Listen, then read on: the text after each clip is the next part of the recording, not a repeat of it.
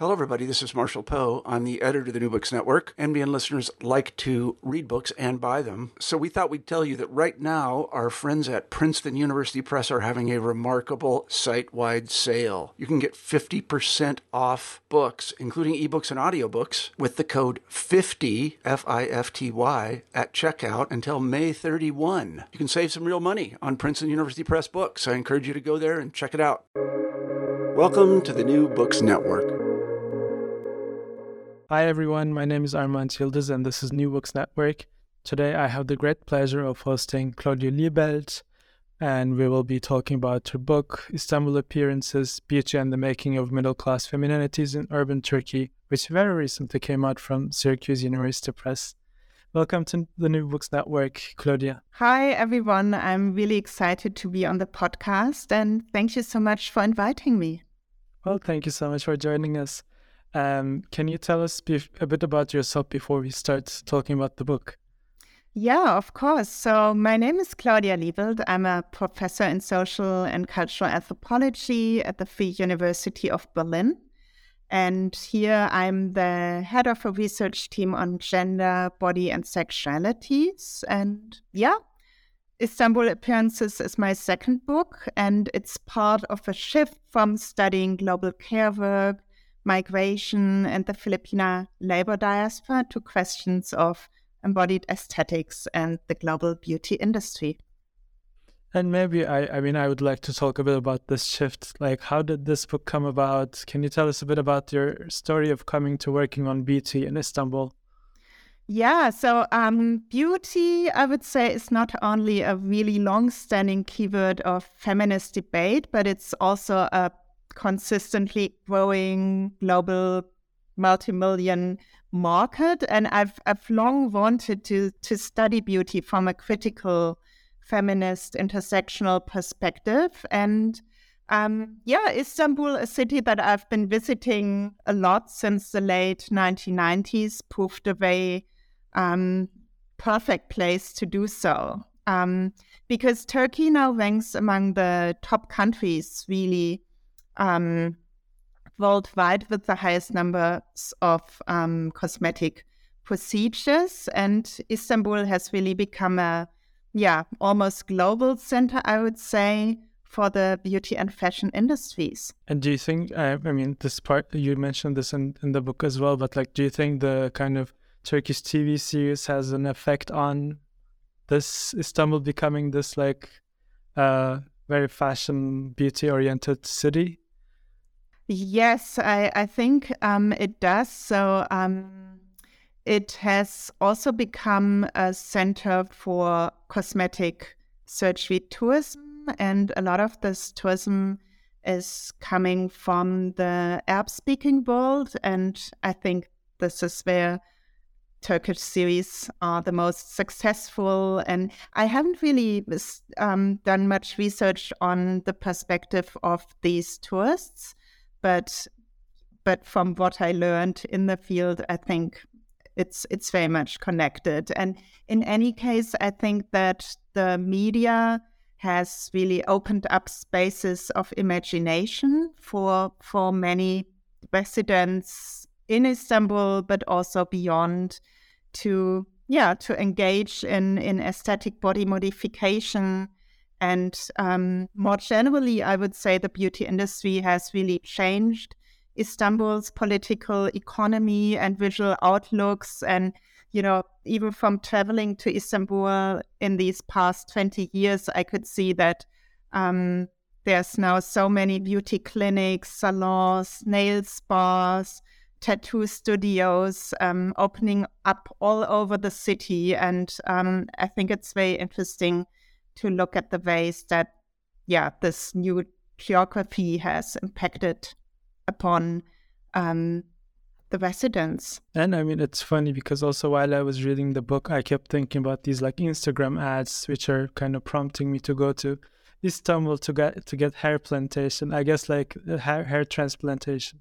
I guess the kind of male equivalent of some of the practices you're talking about here is focused on more hair, but I'm sure a lot of men are also going through aesthetic surgery or surgery.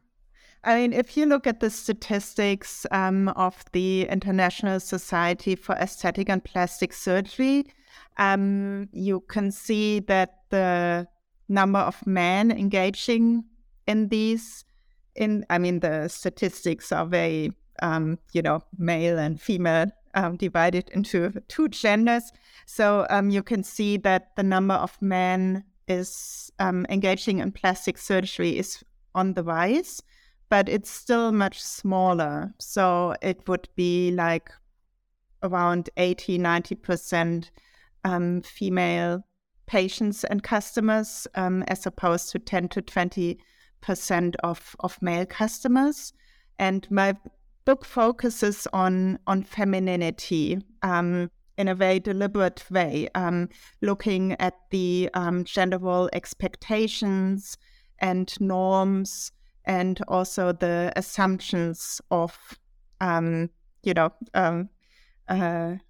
link between femininity and beauty work. But of course, I mean, hair transplantation is very big in Istanbul. I think Istanbul is the number one worldwide for hair transplantation.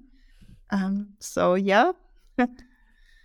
you also, to talk about beauty and the making of middle-class femininities, you also talk to a lot of different kinds of people, from cosmetic surgeons to beauty salon owners, but also, also women from various different backgrounds. How do you tie these stories together in the book? And also, speaking of these women from different backgrounds, like, how do you tie the stories of these women together? Yeah, you're right. There are many different kinds of people in this book, and I felt it was important to use multi-sided ethnography within the city to follow beauty practices across the city. And I strategically chose highly contested urban areas to illustrate the similarities, but also the differences in beauty work, intimate encounters, and aesthetic concerns in the city. So I selected 5 neighborhoods, and within them 1 or 2 hair and beauty salons or clinics, some considered more secular, some more conservative, some located in the city center, some on the outskirts, and observed within these spaces during regular ongoing visits. And so, I had many different interlocutors, but perhaps I should give you an example. One of my key interlocutors was a young woman called Saliha. I call her Saliha in the book, but I do not use her real name, of course. So, and Saliha was a manicurist. I met her as a manicurist in a nail bar in central upscale Nişantaşı. And she was very supportive of my research from the very beginning and introduced me not only to many of her regular clients who were very, upper class ladies from the neighborhood, but also to her extended family who lived on the outskirts of Istanbul. And what I found really interesting about her story is that, her entry into the beauty sector was very accidental. After she moved to Istanbul from Gaziantep as a teenager, alongside her mother and younger sister, and she took up beauty work to support her family. And she was not the only one in her family. Her aunt had also entered the beauty sector 30 years earlier in a very similar life situation. And so it was very interesting to reflect upon the changes and also the opportunities that the sector offered with these 2 women, and also getting a perspective from inside the beauty industry. And Saliha was also very interesting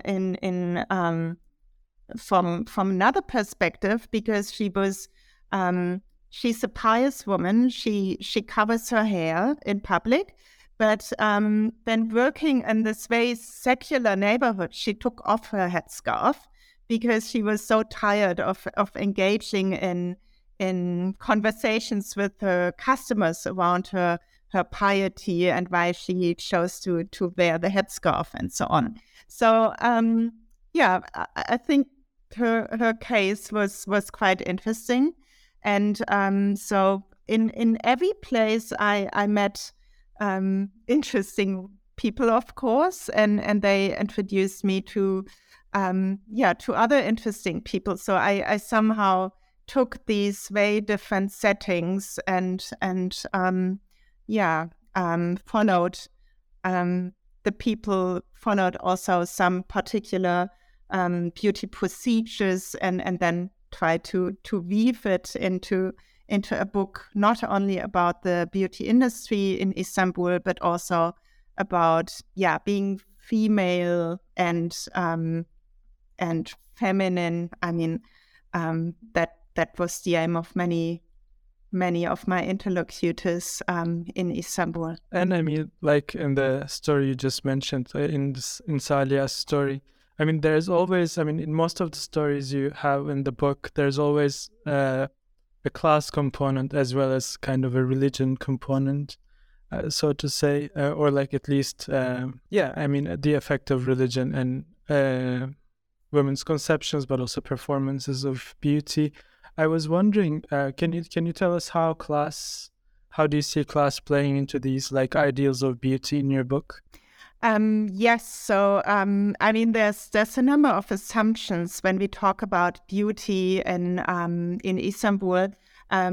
First of all, that it's something that professional middle-class women engage in, and secondly, that it's a secular affair.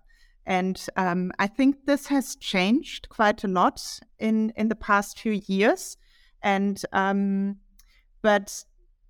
but still it's very contested, and there's a number of exclusions, and I think that's what I tried also to show by going deep into some of the stories the women told me, and.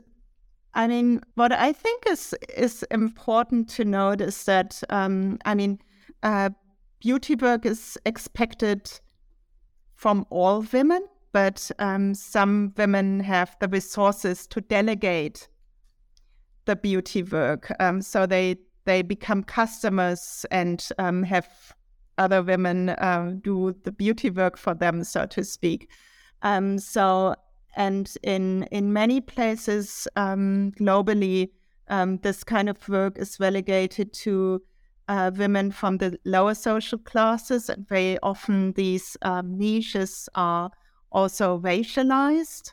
For example, there's a fascinating book on Korean nail salons in New York, or in Berlin. There's the so-called Brazilian waxing studios. So in Istanbul, many of the beauty workers are immigrant women, also from lower social strata, and very often, like Saliha, they came to Istanbul during their childhood, often from more rural areas, or they are the children of immigrants to the city, so to speak. And more recently, of course, there's also Syrian immigrant women, and but this happened after my research took place. So unfortunately, I don't have much on this in the book. But I think it's something that's quite important also to write about, and I also. Think it's important to talk about the working conditions also in the sector, and the expectations that some women can meet easily and others cannot meet so easily. And I mean, following the thread, I was also wondering, how do you see religion then playing out in women's conceptions and performances of beauty?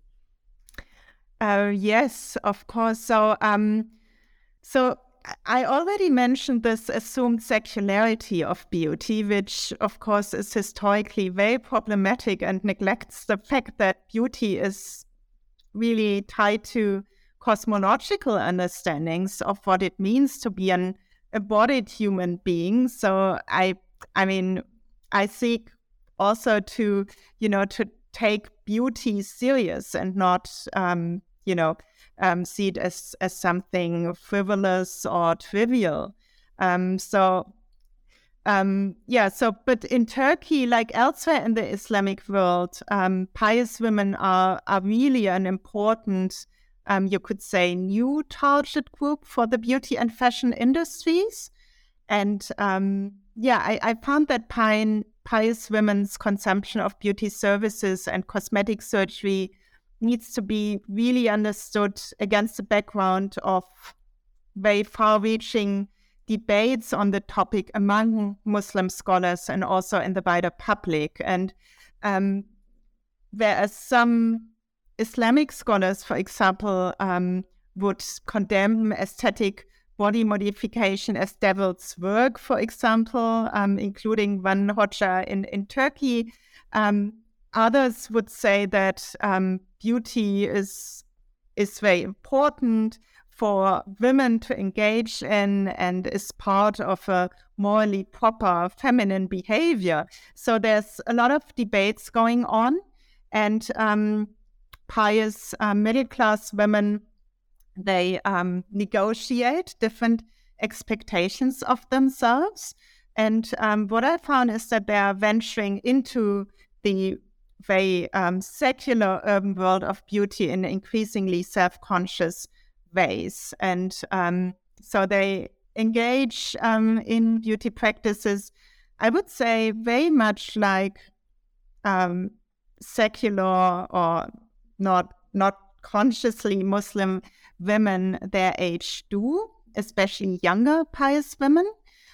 But they have to scrutinize their motivating force and the resulting effects more carefully in many cases.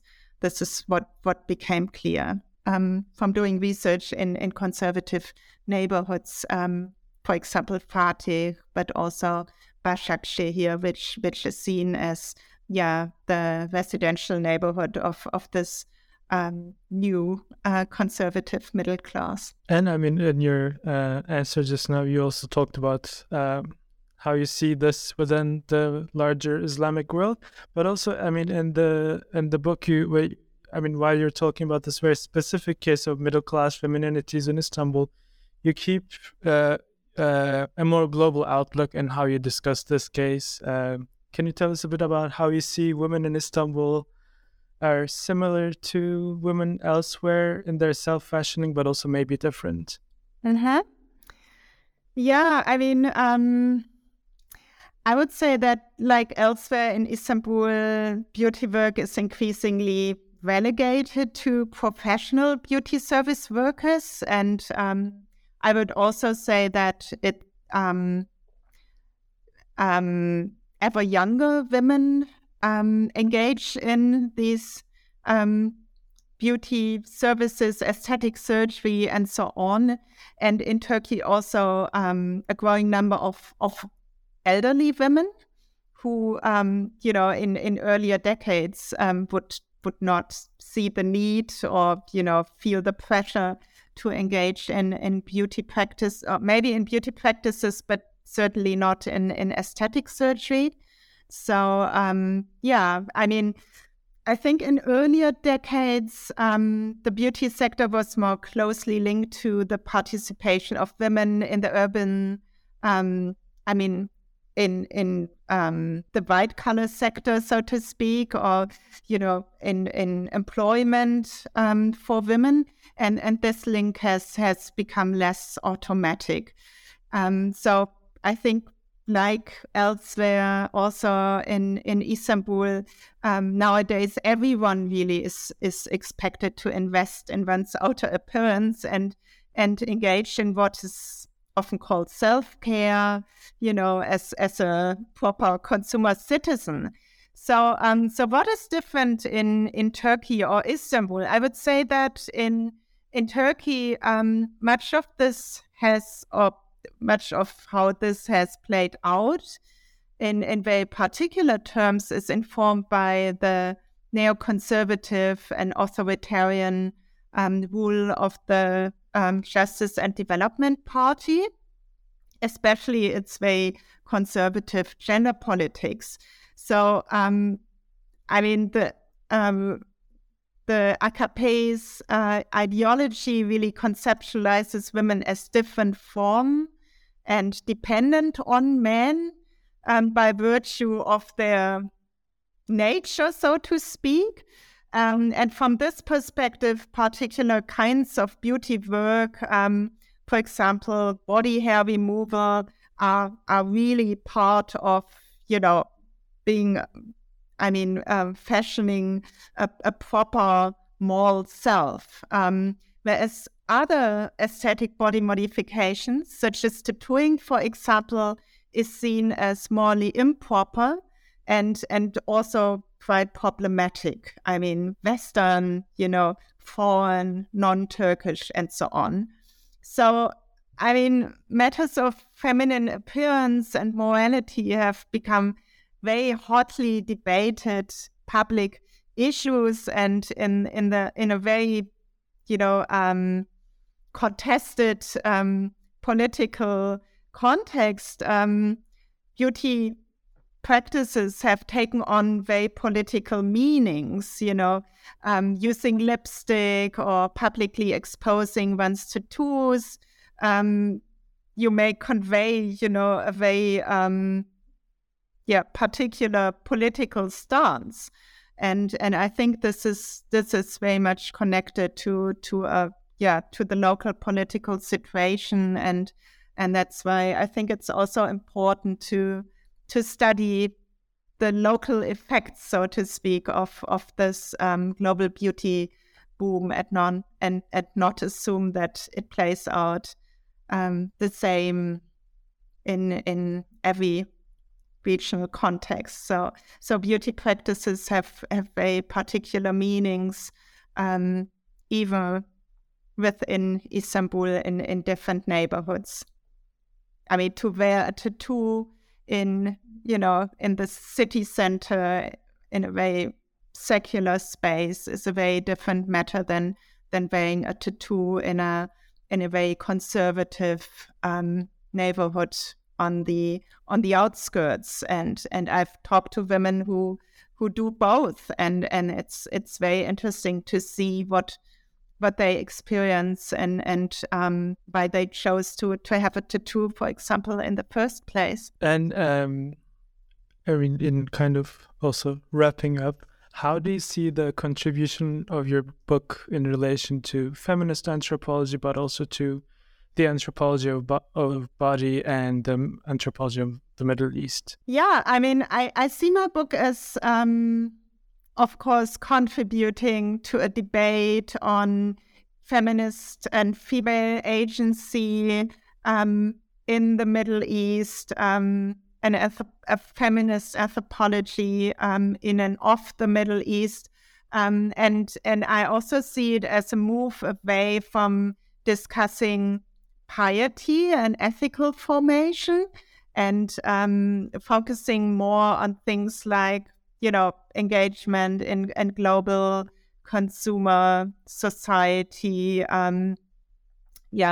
everyday life, you know, and showing also the complexities and ambiguities in female agency in the region, but also very particularly in present day Turkey. And I mean, I hope that the book will be read not only by students of Turkey or, you know, Middle Eastern studies, but also by scholars who are interested in the global beauty industry and the feminist debate on beauty, who are interested in critical perspectives on beauty. And I think the book tries to contribute to both these debates. I mean, a critical perspective on beauty, but also the debate on female agency and feminist anthropology in and of the Middle East. And I mean, what I really enjoyed as I was reading the book is this kind of balance between very detailed ethnography, which kind of, I mean, of course, this is not a context that is foreign to me. So I lived in Istanbul, and I know about Turkey as I'm from there, but also kind of the weaving of theory and also putting it in perspective within kind of a global world. That I really enjoyed as I was reading the book. Thank you so much. I think it really means a lot to me to hear this, and I'm happy that this came across. Very much so. Before we finish, what are you working on nowadays? I'm currently starting a new project which focuses more on the senses and actually the sense of smell. So when we talk about beauty, we often talk about something visual. And of course, I mean, you mentioned Instagram, we're surrounded by all these images, and I realized by doing research in these beauty salons, especially, that smell is a very important part of beauty. And it's very important for many of the women who attend beauty salons and want to become beautiful or engage in beauty practices.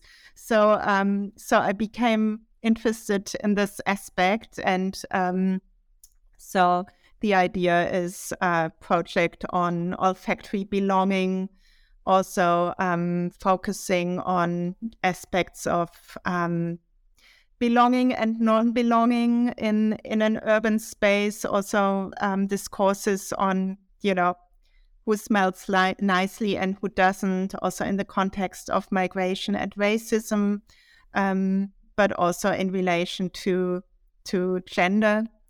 And so, this is my new project, and it's still very much in the beginning. So it will take another while until the next book comes out.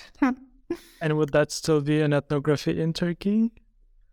Well, I hope to continue visiting Istanbul and to continue to do research in Istanbul. But for this new project, I myself will focus on Berlin.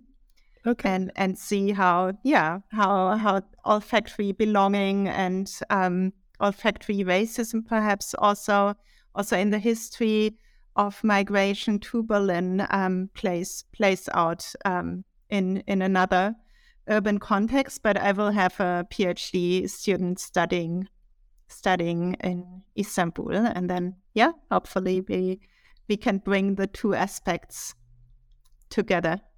Oh, that sounds very exciting. I look forward to reading that book. Thank you so much, and it was a pleasure talking to you about the book. And the pleasure was all mine. Thank you so much for joining us. This is the New Books Network. Until next time.